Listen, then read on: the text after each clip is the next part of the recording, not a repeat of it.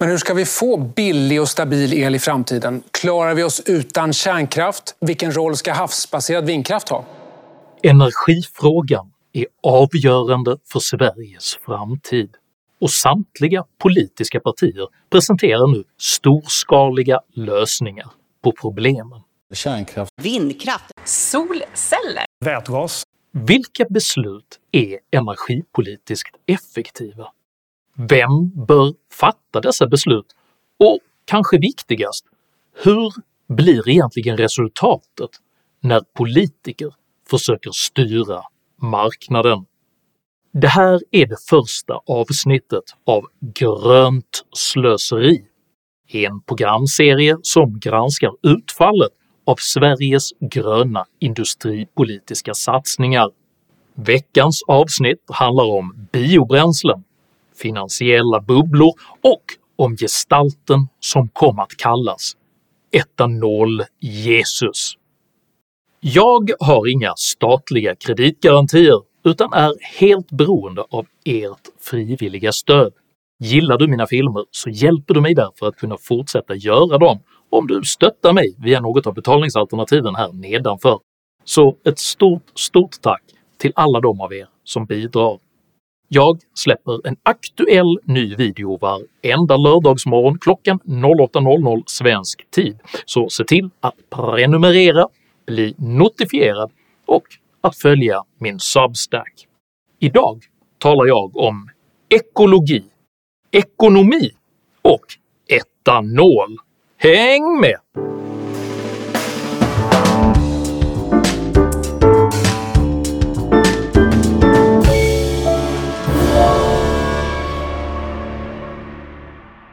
Föreställningen att samhället kan och bör förädlas genom politiskt styrda projekt är tidlös. Från regalskeppet Vasas fiaskoartade jungfrufärd 1628 till den svenskproducerade skoldatorn Kompis exportflopp i början av 1980-talet vittnar ett formidabelt pärlband av misslyckade politiska satsningar om hur svårt det är att uppnå goda resultat när politiken försöker styra den fria marknaden. Vad är det viktigaste som politikerna, då, som vi ska få höra lite senare, kan göra för att öka energieffektiviseringen i samhället? Ja, politikerna måste visa vägen. Det är jätteviktigt att, att vi har ledare som visar att det här är viktigt. Och har vi en industri där vi har ledare som tydligt lyfter fram effektiviseringen, där händer det saker. Och nog händer det saker när politiska ledare tydligt lyfter fram specifika mål, men frågan är exakt vad det är som händer och om det som händer faktiskt är önskvärt.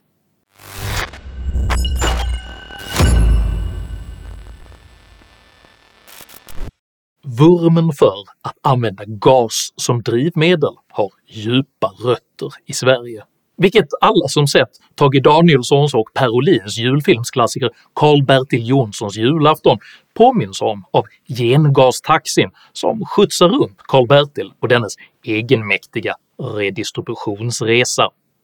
Det andra svenskproducerade drivmedelsalternativet vid samma tid var etanol, vilken jästes och destillerades ur det sulfitlut som vid 1900-talets början var en besvärande restprodukt vid pappersmasse och cellulosaproduktion. Detta gjorde etanolens positionering som drivmedel under ransoneringsperioden till en lönsam lösning både för industriföretag och för bönder. Detta gjorde i sin tur den svenska etanolproduktionen till en hjärtefråga för Bondeförbundet, alltså det politiska parti som vi idag kallar Centerpartiet.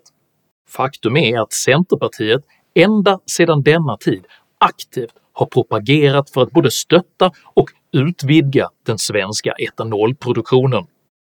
När Centerpartiet i början av 1980-talet så slutligen hade makten krävde statsminister Torbjörn Fälldin därför i motion 1982-83-1101 att riksdagen beslutar att etanol och metanol baserade på inhemska förnybara råvaror ska vara skattefria. Samma år grundas även stiftelsen Svensk Etanolutveckling SSEU med det uttalade syftet att fungera som drivkraft för utveckling och marknadsföring av etanol och etanolbränslen. 1984 följs detta av det centerpartistiska kravet att regeringen tar erforderliga initiativ för att introducera svensk etanol som drivmedel. 1985 bildas företaget SEKAB, Svensk Etanol Kemi AB, av industriätarna Berol och Modo. Syftet är att kapitalisera på regeringens etanolvänliga politik genom att utveckla den etanolkemiverksamhet som funnits på Domsjö industriområde sedan slutet av 1930-talet. Samma år upprepar Centerpartiets dåvarande partiledare Karin Söder kravet på att riksdagen beslutar att skattefrihet på inhemskt producerad etanol ska införas. En mandatperiod senare upprepar även centerledaren Olof Johansson kravet om skattebefrielse på etanol, metanol, biogas och andra biobränslen, och Sekab kontrakteras detta år för att leverera etanoldrivmedel till 30 bussar i Stockholms stad. 1991 upprepar även Centerpartiets partiledare Lennart Daléus “Det är ett viktigt steg i rätt riktning när regeringen föreslår att skatten på sådan etanol som säljs oblandad för att användas som motorbränsle slopas. År 2001 varnar så Sekab för skräckscenariot att etanolbussarna kan behöva tas ur trafik om etanolen inte får fortsatta skattelättnader under kommande år. Svenska Dagbladet meddelar även att staten har engagerat sig hårt i upphandlingen. Samma år tillträder Maud Olofsson som ny centerpartistisk partiledare, och nu beviljar slutligen Energimyndigheten 112 miljoner skattekronor till Sekabs pilotanläggning Etanolpilot i Örnsköldsvik. 2004 skärper Olofsson kraven på skattebefrielse vid låginblandning av etanol eller RME, skatterabatt på energiskatten på bensindelen i E85, nedsättning av förmånsvärdet för miljöbilar och skatterabatt för privatpersoner som köper miljöbil. Och med miljöbil åsyftas alltså bilar som kan drivas med etanol det viktigaste vi kan göra är att byta bränsle. Och det som är det fina är att landsbygden, jordbruket, småföretagen kan producera detta. Men då behövs det forskning och utveckling. Det behövs stöd till pilotanläggningar så att vi kan få fram dem. Och vi behöver både etanol, biogas, RME, alltihopa det här i Sverige. År 2005 kommunaliseras Sekab efter att industriföretagen Domsjö Fabriker och Akzo Nobel förklarat sig vilja lämna etanolbranschen. Köpare blir de kommunala energibolagen Övik Energi, Umeå Energi och Skellefteå Kraft. Strax efter denna kommunalisering utses Maud Olofssons barndomsvän Per Karlstedt till VD för Sekab. Han kommer snart att bli känd som hela Sveriges etanol-Jesus.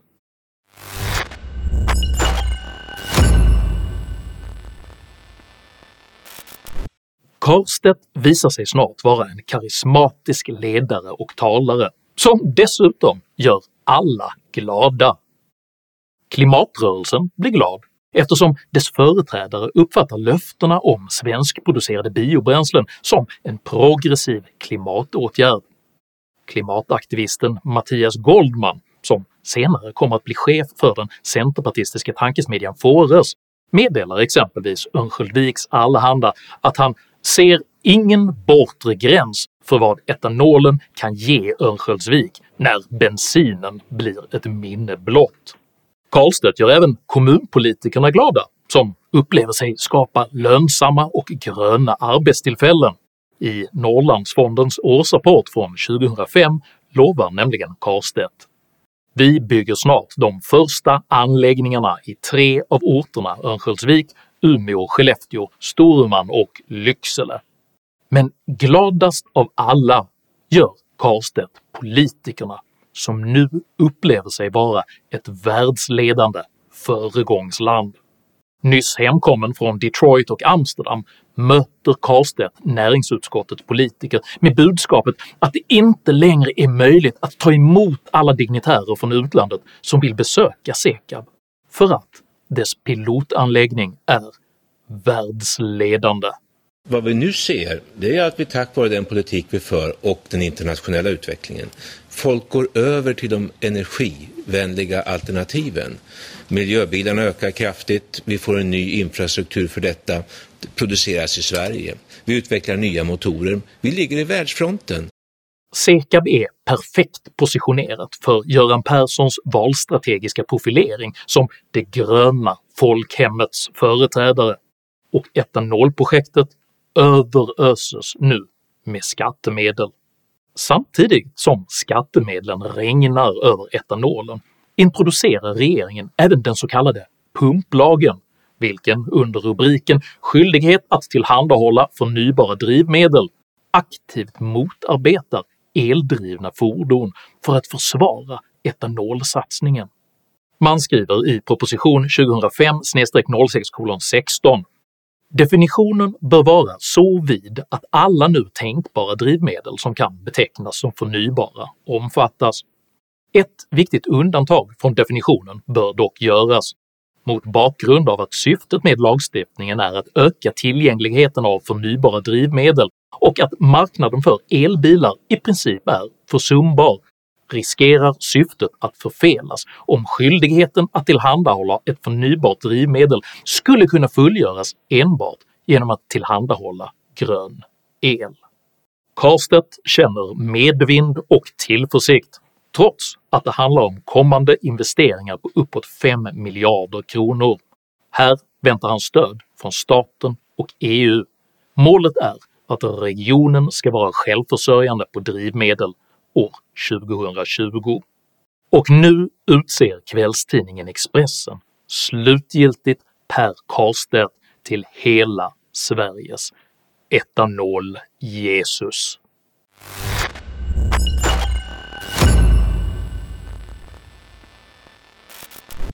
Statens frikostiga stöd innebär att etanolsatsningarna blir allt febrigare. På bara fyra år går den svenska fordonsmarknaden från 2 till 80 etanolbilstyper och år 2008 är 20% av alla nyregistrerade fordon i Sverige anpassade för etanoldrift. Samtidigt drar etanol-Jesus upp enorma planer på att frälsa även Afrika med etanol. Vid Energitinget 2008 låter han hälsa vi räknar med att om 20 år kunna bidra till att Tanzania och Mosambik blir oberoende av olja, kraftfullt ökar sin elproduktion och samtidigt exporterar etanol från de fabriker vi planerar. Senare samma år beskriver Karlstedt för tidningen Recycling och miljöteknik hur Sekab över en 30-årsperiod planerar att disponera mer än 400 000 hektar av afrikansk sockerrörsplantage för att kunna ersätta all bensin och diesel i både Sverige och Norge. För denna Afrikasatsning, som alltså planerades på riktigt, har den statliga myndigheten Sida garanterat Sekab ytterligare 600 miljoner kronor och Karlstedts uteblivna löften om återindustrialisering av Norrland är redan bortglömda. På en direkt fråga om Sekabs satsning i Afrika svarar Örnsköldsviks socialdemokratiska kommunalråd Elvy Söderström “Självklart stöttar jag det som Sekab anser är klokt. Det här handlar om att trygga och säkra utvecklingen av etanol.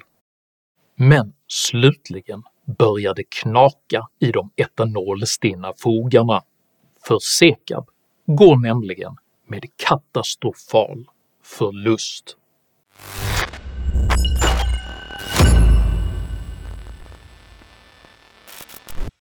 Redan i slutet av 2006 tvingades de kommunala bolagen Skellefteå Kraft och Örnsköldsvik Energi att skjuta till 170 miljoner kronor i kapitaltillskott. För redovisningsperioden 2007 redovisar Sekab en förlust på 318 miljoner kronor, för 2008 328 miljoner kronor. Och siffrorna fortsätter att skena. Det inkommer samtidigt allt fler rapporter från missnöjda etanolbilsägare om att etanolen både är hälsofarligare än vanlig bensin och att etanolbilarnas motorer både slits och till och med skadas av det nya drivmedlet. Detta leder till en omedelbar kollaps för den subventionerade etanolbilsförsäljningen, vilket i stort sett utplånar Sekabs marknadsunderlag för etanol som drivmedel. I rapporten “Den industripolitiska återvändsgränden” intervjuar forskarna Jan Jörnmark och Christian Sandström en tidigare anställd på Sekab.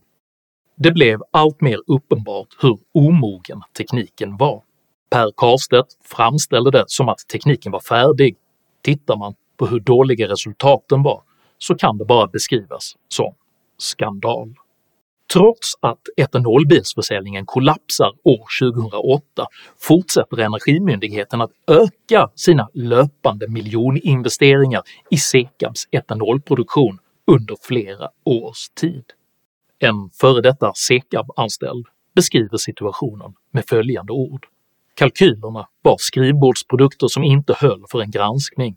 Det rörde sig om önsketänkande, klimatfrågan, peak oil-hypen, förädlingen av den svenska skogen och förhoppningen om arbetstillfällen gjorde att alla ville tro på kalkylerna.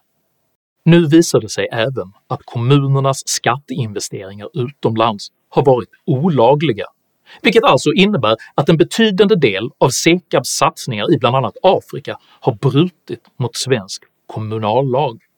Så här bemöter Örnsköldsviks socialdemokratiska kommunalråd Elvi Söderström de olagliga satsningarna i SVT. År 2005 går de kommunala bolagen Övik Energi, Umeå Energi och Skellefteå Kraft tillsammans med det privata bolaget Eco Development in som ägare i etanoltillverkaren Sekab. Hundratals miljoner kronor, alltså kommunala pengar, skjuts in i Sekab och en stor del av pengarna investeras i Östeuropa och man startar bolag i Afrika. Det här finns ett styrelseprotokoll mm. där ni ska bestämma om att skjuta till en massa pengar. Mm och där meddelar du till den övriga styrelsen att den juridiska bedömningen som kommunjuristen gjort visar att det inte finns några kommunalrättsliga hinder. Ja. Det är ju inte sant. Hon har ju inte gjort den bedömningen. Nej, hon säger det nu. Ja. Men visa mig den utredningen då. Det finns ingen skriftlig utredning på det. Jag har fått den signalen att det gjordes en bedömning att det här var förenligt. Vem är det som har signalerat det då? Ja, det är många. När kommunerna i panik så försöker avyttra de både olönsamma och olagligt finansierade afrikanska bolagen vänder de sig återigen till Per Karstedt och arvoderar honom en halv miljon kronor varefter han själv köper bolagen för 400 kronor. Kommunerna försöker då sälja bolagen i Afrika och för att hitta en köpare anlitas Per Karstedt som äger Eco Development. För det konsultuppdraget får han över en halv miljon kronor men han hittar ingen köpare utan köper de två bolagen själv istället för bara 200 kronor styck trots att de tidigare hade värderats till 200 miljoner kronor. Samma år läcker även en rapport från Världsbanken till brittiska The Guardian vilken visar att västvärldens biobränsleimport är ansvarigt för 75% av matprisökningen i de fattiga länder som ersatt odling av baslivsmedel med grödor lämpade för bland annat etanolframställning. Som lök på denna etanolmarinerade lax framkommer nu även att den etanolbefrämjande svenska pumplagen i kombination med miljöbilslättnader och marknadsföring av biodrivmedel har försenat introduktionen av elbilar i Sverige med hela sex år. Satsningen på etanol, som under decennier drivits fram av politiker, ledde alltså till miljardförluster för skattebetalarna, tillverkning av tusentals osäljbara etanolbilar, storskalig utbyggnad av etanolpumpinfrastruktur i hela landet, matprisstegring i fattiga länder och sex års försening av elektrifieringen. Hur blev det egentligen så galet?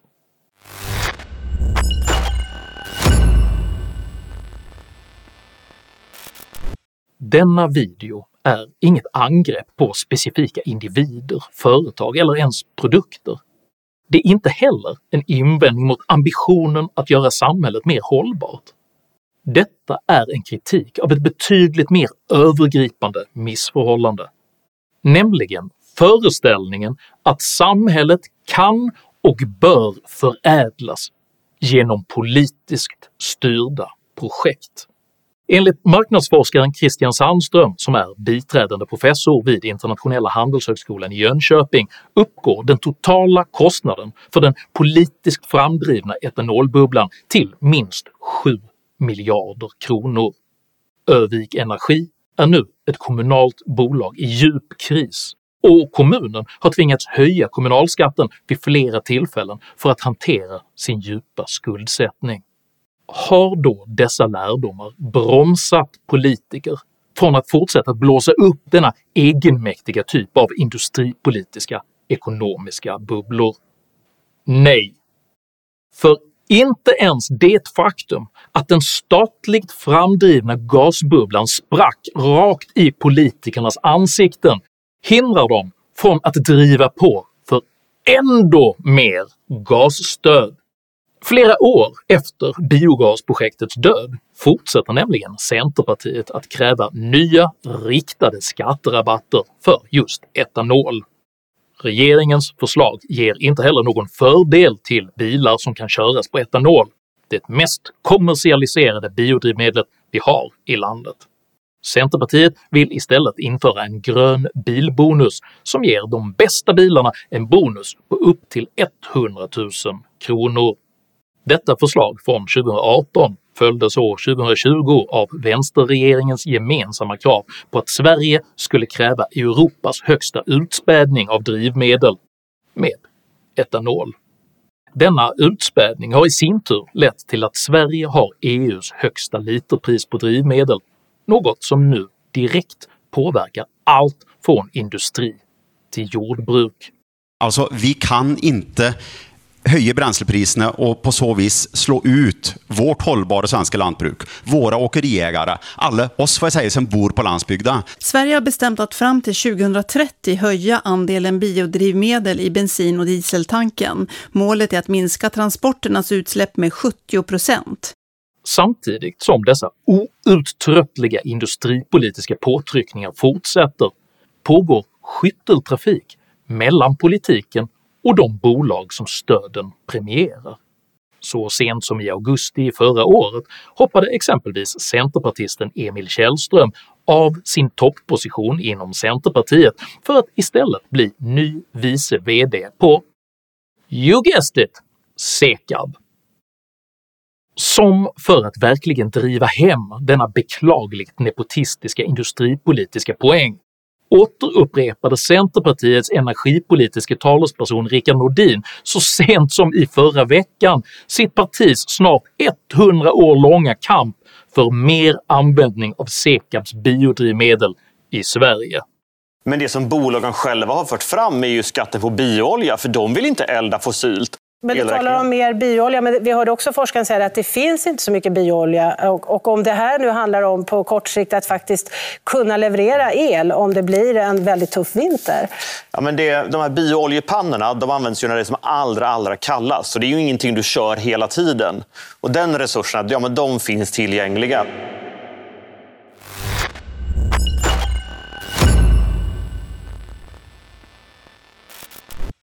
Oaktat vilka goda avsikter som än må ligga bakom denna typ av storskaliga statsfinansierade satsningar så skapar de ett helt ekosystem av destruktiva drivkrafter. Entreprenörer, som i allmänhet är mycket, mycket försiktiga med sitt eget kapital, tenderar att bli mycket riskbenägna när någon annan betalar, eftersom en lyckad satsning kommer dem själva till godo och ett misslyckande i stort sett betalas av staten. Benägenheten att säga exakt de ord som politiker vill höra vare sig det gäller hållbarhet, integration eller energieffektivisering, blir mycket, mycket hög bland allehanda lycksökare när de så lätt kan få skattemässigt överförfriskade tjänstemän att sära på plånboken. Viljan att framföra kritik eller ifrågasätta projektens rimlighet blir dessutom obefintlig när ett helt ekosystem av personer från förhoppningsfulla kommunpolitiker till klimataktivister och direkta stakeholders alla är direkt beroende av projektens fortsatta existens.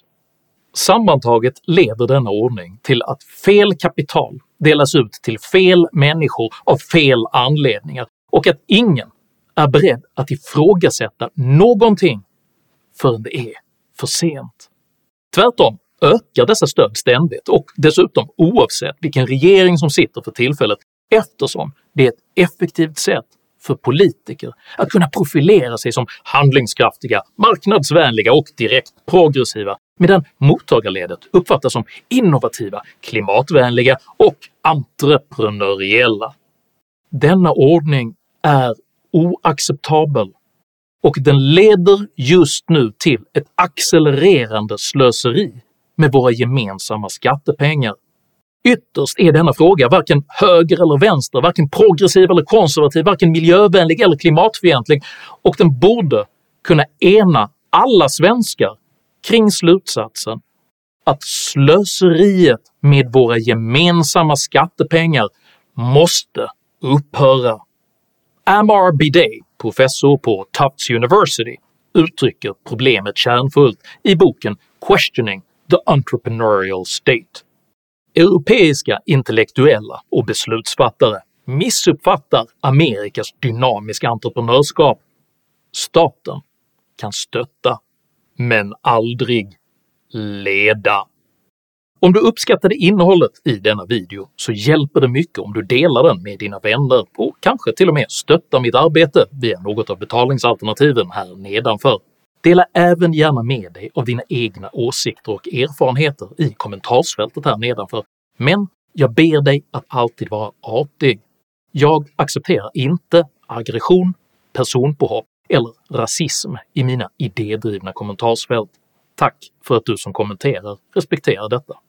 Jag heter Henrik Jönsson och jag är för marknadslösningar, men mot stöd till företag.